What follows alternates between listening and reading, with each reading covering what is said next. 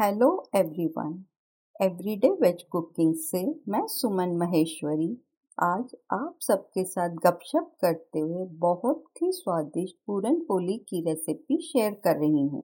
पूरनपोली महाराष्ट्र की बहुत ही लोकप्रिय एक पारंपरिक मीठी रोटी है। इसे त्योहारों और अन्य अवसरों पर जैसे शादियों में, पार्टियों आदि के दौरान बनाया जाता है।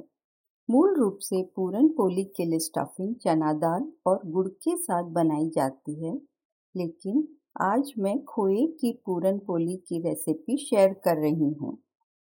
पूरन का अर्थ होता है स्टफिंग और पोली का अर्थ है चपटी रोटी। यूँ तो स्टफिंग के लिए ताज़ा खोए का इस्तेमाल किया जाता है, लेकिन अगर आपके घर में दूध के बने पेड़े हों तो आप पेड़ों से भी स्टफिंग बना सकते हैं, और आज मैं पेड़ों की ही स्टफिंग बना रही हूँ।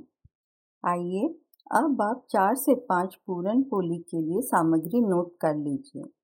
आप लीजिए 1 कप गेहूँ का आटा, 1 टेबलस्पून सूजी, 2 टेबलस्पून देसी घी, 1 चुटकी नमक और पूरनपोली सेकने के लिए शुद्ध देसी घी। आइए अब आप स्टफिंग बनाने के लिए सामग्री नोट कर लीजिए। आप लीजिए 6 से 7 मीडियम साइज़ के पेड़े। पेड़ों को आप अच्छी तरह से चूर लीजिए।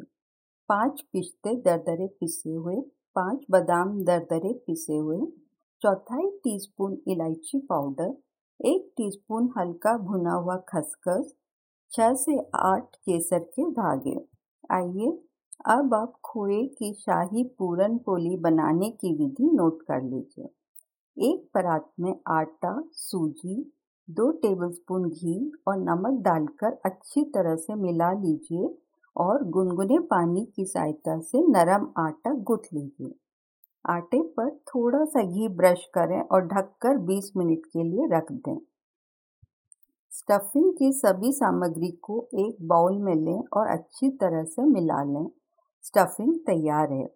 घी लगी हथेलियों से आटे को एक बार फिर से गूँथ लें। आटे और स्टफिंग को बराबर भागों में बांट लें। आटे को लोई जैसा आकार दें।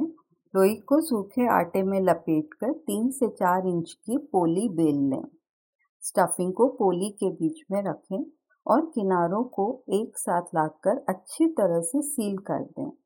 अब फिर से आटे की लोई को सूखे आटे से कोट करें और 6 से 7 इंच की पोली बेल लें। लोहे का तवा गरम करें, उस पर पूरनपोली रखें और धीमी से मध्यम आंच पर सेकें। नीचे की तरफ से हल्की सुनहरी होने पर पूरनपोली को पलटिए, उस पर घी लगाइए, फिर से पलटिए, दूसरी तरफ भी घी लगाइए। पूरनपोली को कलछी की सहायता से दबाते और पलटते हुए सेकिए जब तक कि दोनों तरफ से सुनहरी न सिक जाए। खोए की शाही पूरनपोली परोसने के लिए तैयार है। आशा करती हूँ आप सबको आज का पॉडकास्ट पसंद आया होगा। मैंने डिस्क्रिप्शन बॉक्स में इस रेसिपी का लिंक शेयर किया है। आप मेरे फूड ब्लॉग में इस रेसिपी को हिंदी और इंग्लिश में पढ़ भी सकते हैं। अपन जल्दी ही फिर से मिलेंगे और यूं ही गपशप करते हुए एक और नई रेसिपी बनाएंगे। Bye, have a nice day.